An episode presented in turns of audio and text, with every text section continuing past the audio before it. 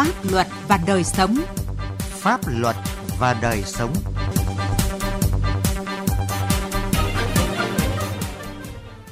Xin kính chào quý vị và các bạn. Chương trình Pháp luật và đời sống hôm nay xin chuyển đến quý vị và các bạn những nội dung sau.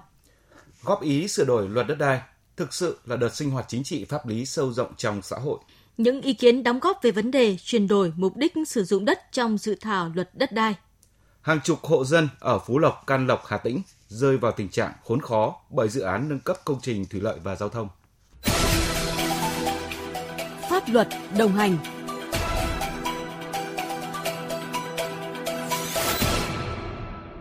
Thưa quý vị và các bạn, dự thảo sửa đổi luật đất đai được đưa ra lấy ý kiến của toàn dân từ ngày 3 tháng 1. Từ đó đến nay, các cơ quan địa phương đã tổ chức nhiều hội thảo tọa đàm, hội nghị từ thôn xóm đến cấp bộ ngành và thu nhận được nhiều ý kiến tâm huyết có chất lượng của các chuyên gia, nhà khoa học và người dân ở hầu hết các điều khoản nội dung của dự án luật.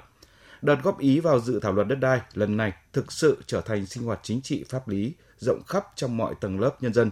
thể hiện rõ vai trò trách nhiệm của người dân và các tổ chức cơ quan đơn vị với công tác xây dựng pháp luật. Ghi nhận của sĩ Lý, phóng viên Đài Tiếng Nói Việt Nam. Ngay sau khi dự thảo luật đất đai sửa đổi được đưa ra lấy ý kiến rộng rãi của nhân dân, các bộ ngành địa phương, các tổ chức chính trị, xã hội từ trung ương đến địa phương đã tổ chức hàng trăm cuộc hội thảo, tọa đàm, hội nghị ở các quy mô khác nhau. Tại các cuộc tọa đàm, hội thảo, hội nghị đã có hàng ngàn lượt ý kiến tâm huyết của các nhà khoa học, nhà quản lý và nhân dân – Cùng với việc thu nhận ý kiến của các cuộc hội thảo tọa đàm hội nghị này, các cơ quan, cá nhân còn đóng góp hàng triệu lượt qua các website của địa phương, của Bộ Tài nguyên và Môi trường và Mặt trận Tổ quốc các cấp. Theo thống kê chưa đầy đủ, tính đến hết tháng 2 vừa qua, trên website của Bộ Tài nguyên và Môi trường và website của Ủy ban Trung ương Mặt trận Tổ quốc Việt Nam đã thu nhận gần 2 triệu lượt ý kiến đóng góp cho dự thảo luật đất đai sửa đổi. Các ý kiến góp ý vào hầu hết các điều khoản của dự luật, trong đó tập trung vào các nhóm nội dung quan trọng như quy hoạch, kế hoạch sử dụng đất, giá đất, thu hồi đất, chính sách bồi thường hỗ trợ và tái định cư, cấp đất, cho thuê đất, chuyển đổi mục đích sử dụng đất, chức năng quản lý và quyết định về đất đai của các cơ quan nhà nước, quyền sở hữu và sử dụng đất đai của nhà nước và nhân dân. Từ thực tế tổ chức lấy ý kiến của nhân dân ở địa phương, ông Lê Đức Kỳ, Phó Chủ tịch Ủy ban Trung ương Mặt trận Tổ quốc tỉnh Bắc Ninh cho rằng với việc tổ chức lấy ý kiến bài bản thực chất đã khơi dậy quyền làm chủ của người dân, huy động được trí tuệ của mọi tầng lớp đóng góp cho dự thảo luật. Đây là đợt sinh hoạt chính trị pháp lý có sự tham gia rộng rãi và có trách nhiệm của các tầng lớp nhân dân. Tổng hợp góp ý của nhân dân ờ, gửi đến mặt trận Tổ quốc thông qua các cái kênh như là À, đóng góp trực tiếp bằng văn bản là góp ý trực tiếp vào cái trang web của Ủy ban Mặt trận Tổ quốc tỉnh cùng với các hội nghị mà à, tổ chức ở cấp tỉnh, cấp huyện, cấp xã. Hy vọng rằng à, kỳ này thì với thành phần số lượng đông đảo và các lĩnh vực như vậy như thế thì kiến nhân dân đóng góp quan trọng xây dựng vào luật đất đai sửa đổi. Bà Trương Thị Ngọc Ánh, Phó Chủ tịch Ủy ban Trung ương Mặt trận Tổ quốc Việt Nam nhận định đây là đợt sinh hoạt chính trị pháp lý sâu rộng trong toàn dân. Những ý kiến đóng góp của người dân thể hiện ý nguyện có một đạo luật về đất đai thật hoàn chỉnh và khả thi. Điều đó cũng thấy vai trò và ý thức của người dân đối với hoạt động xây dựng pháp luật và quản trị quốc gia. Cho đến thời điểm này thì à, theo cái à, nắm bắt cái tình hình sơ bộ thì à, hầu hết 63 tỉnh thành đều đã tổ chức ít nhất một cái cuộc uh, lấy ý kiến rộng rãi uh, thông qua các cái tổ chức thành viên, các cái vị ủy viên ủy ban mặt trận của cấp mình và hiện nay thì thông qua các hình thức uh, như là fanpage hoặc là Zalo thì cũng đã thu nhận được rất nhiều ý kiến đóng góp của nhân dân. Đặc biệt cái nhóm mà chúng tôi thu nhận được nhiều ý kiến nhất đó là các cái doanh nghiệp kinh doanh trong các cái lĩnh vực uh, bất động sản, uh, lĩnh vực uh, nhà ở thì cũng đã nhận được rất nhiều ý kiến của các cái doanh nghiệp để đóng góp bằng những cái ý kiến hết sức là tâm huyết và trách nhiệm từ cái hoạt động thực tiễn của mình để mong muốn ờ, góp phần cùng với ờ, nhà nước cùng với quốc hội ờ, ban hành một cái luật mới nó phù hợp với tình hình thực tiễn phát triển của đất nước. Là người trực tiếp tiếp nhận và tổng hợp các ý kiến đóng góp từ khắp nơi gửi về, bà Phạm Thị Hồng, trưởng ban Dân chủ pháp luật Ủy ban Trung ương Mặt trận Tổ quốc Việt Nam cho biết. Có rất nhiều cái ý kiến có thể nói rằng là ừ, tâm huyết và có độ dài có thể hơn 20 trang. Đấy, rất là chi tiết, rất là cụ thể, rất là tâm huyết và À, ban dân chủ pháp luật thì à, lãnh đạo ban đã thống nhất ờ, rồi thì xây dựng một cái biểu tổng hợp rất là cụ thể để đảm bảo rằng là à, chúng ta tập hợp được đầy đủ chi tiết nhất các ý kiến góp ý gửi đến trong cái thời gian vừa qua và thời gian xin ý kiến cũng đã sắp hết. Thế cho nên là lãnh đạo ban cũng đã à, rất là quyết liệt. Rồi tiếp tục chỉ đạo anh em công chức ở trong ban à, theo cái nhiệm vụ được phân công. Thì khẩn trương ờ, tổng hợp cũng như đôn đốc các mặt trận các địa phương tiếp tục à, gửi ờ, ý kiến tới sớm nhất để hoàn thành cái công việc cái cái cái trên cơ sở đó để nghiên cứu. Rồi thì chất lọc, rồi thì lựa chọn những ý kiến để đưa vào cái báo cáo tổng hợp Việc tổ chức lấy ý kiến của nhân dân đối với dự thảo luật đất đai sửa đổi là rất quan trọng. Việc này đã và đang được nhân dân hưởng ứng tích cực, rộng khắp, thể hiện sự quan tâm của các cấp các ngành, các giai tầng xã hội đối với dự án luật rất quan trọng này. Vấn đề còn lại là ban soạn thảo cần ghi nhận, tiếp thu và giải trình đối với tất cả các ý kiến của người dân đã đóng góp. Có như vậy thì việc lấy ý kiến của nhân dân mới thực chất và có hiệu quả.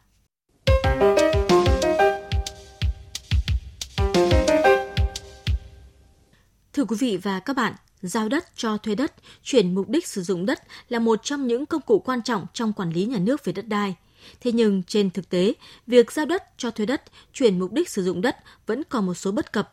Việc tiếp cận đất đai của tổ chức cá nhân thông qua giao đất cho thuê đất chưa hiệu quả. Để khắc phục những bất cập hạn chế đó, dự thảo luật đất đai sửa đổi đã đưa ra nhiều quy định mới mang tính đột phá, đã và đang nhận được nhiều ý kiến đóng góp của các chuyên gia và người dân. Ghi nhận của phóng viên Đài Tiếng Nói Việt Nam.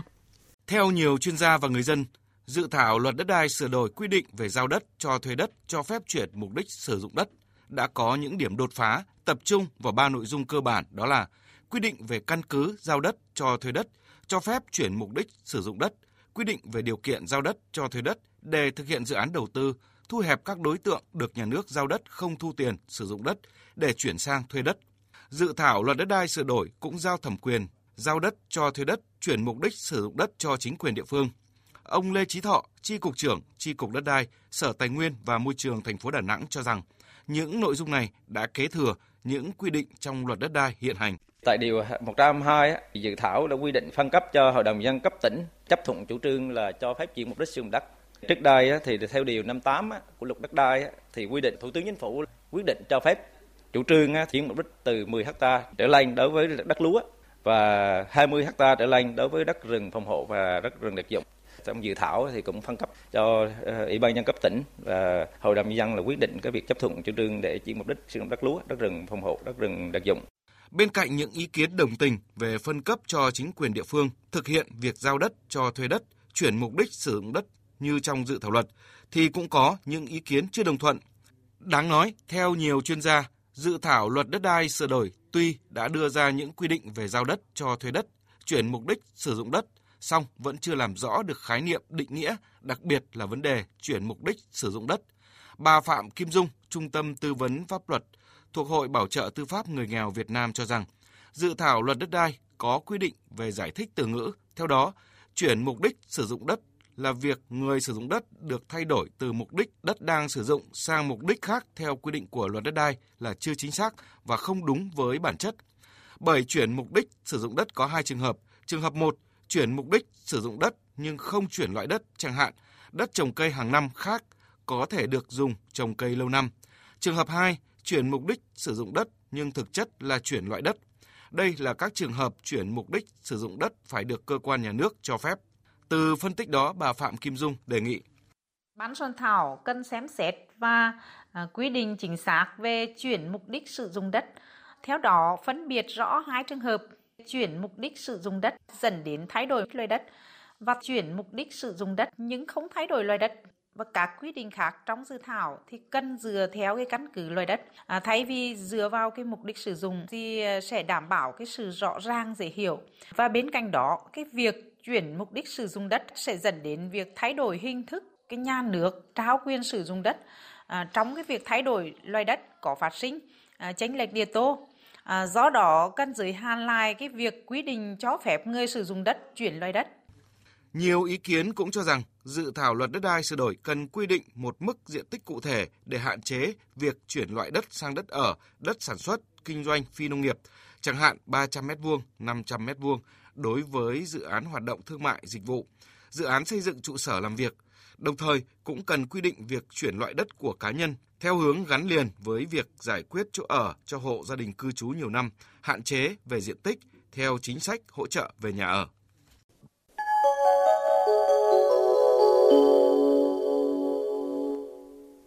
Thưa quý vị và các bạn, đã hơn 2 năm nay, hàng chục hộ dân ở xóm Tân Tiến, xã Phú Lộc, huyện Can Lộc, tỉnh Hà Tĩnh đang gặp khó khăn vì bỗng nhiên nhà biến thành hầm bởi việc xây dựng kênh tưới nước Linh Cảm thuộc công trình dự án thủy lợi Ngàn Trươi đi qua cao gấp nhiều lần so với dòng kênh cũ, buộc phải tôn cao đường quốc lộ 15 và cầu 19 vượt kênh tưới nước này – Điều đáng nói là khi triển khai thi công các công trình này, Ban Quản lý Dự án Thủy lợi Ngàn Trươi cũng như các cấp chính quyền không tiến hành khảo sát thực địa, không tham vấn ý kiến nhân dân vùng bị ảnh hưởng và cũng không có phương án xử lý những hậu quả do nâng cấp công trình để lại, đẩy người dân vào cảnh khốn khó. Phản ánh của Tiến Anh, phóng viên Đài Tiếng Nói Việt Nam. Đến thăm các hộ gia đình bị ảnh hưởng bởi các công trình thủy lợi kênh tưới nước Linh Cảm thuộc dự án thủy lợi Ngàn Trươi, và nâng cấp cầu 19 trên trục quốc lộ 15 qua thôn Tân Tiến. Ai cũng cảm nhận rất rõ các công trình này được nâng cao lên nhiều so với công trình cũ. Sự vượt cao của các công trình đã đưa hàng chục căn nhà của người dân khu vực này trở thành những chiếc hầm chữ A bé nhỏ dưới vách núi. Ông Phan Đình Ngọc, người dân có nhà bị ảnh hưởng bởi công trình này cho hay, gia đình ông xây dựng căn nhà kiên cố tại khu vực này đã lâu – khi xây dựng nhà, ông tôn nền cao hơn hẳn kênh tưới nước và đường quốc lộ 15 đến cả mét. Vậy mà bây giờ mặt nhà ông bỗng thành hầm, ngồi trong nhà phải ngẩng đầu lên mới nhìn thấy mép đường. Hiện gia đình ông không thể đi ra quốc lộ bằng cửa chính mà phải mở thêm cửa bên hông nhà làm cầu thang bằng sắt để ra ngoài.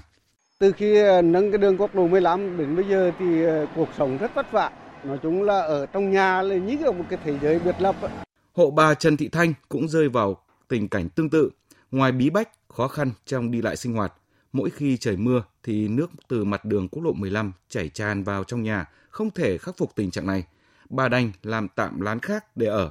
Bà Trần Thị Thanh bộc bạch. Nước trên đường là chảy xuống nhà bị ngập nên là nhà tôi không ờ, bị ngập ở nhà tôi không thể ở được dưới nữa nên chúng tôi ờ, nên nhà tôi phải ờ, xây một cái lán tạm, một cái lán bê rố tạm, lân tốn tạm để ở.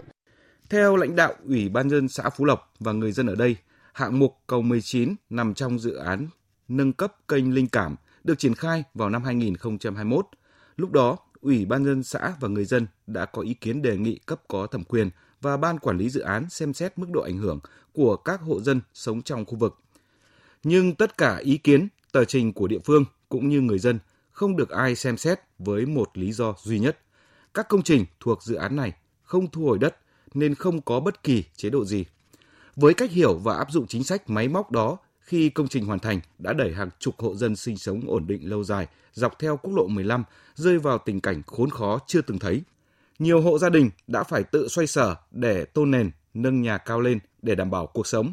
Còn đa số các hộ dân không có điều kiện đành chấp nhận cảnh khốn khó và họ liên tục làm đơn kiến nghị nhà nước có chính sách hỗ trợ cho họ nhưng đến nay vẫn chưa có kết quả.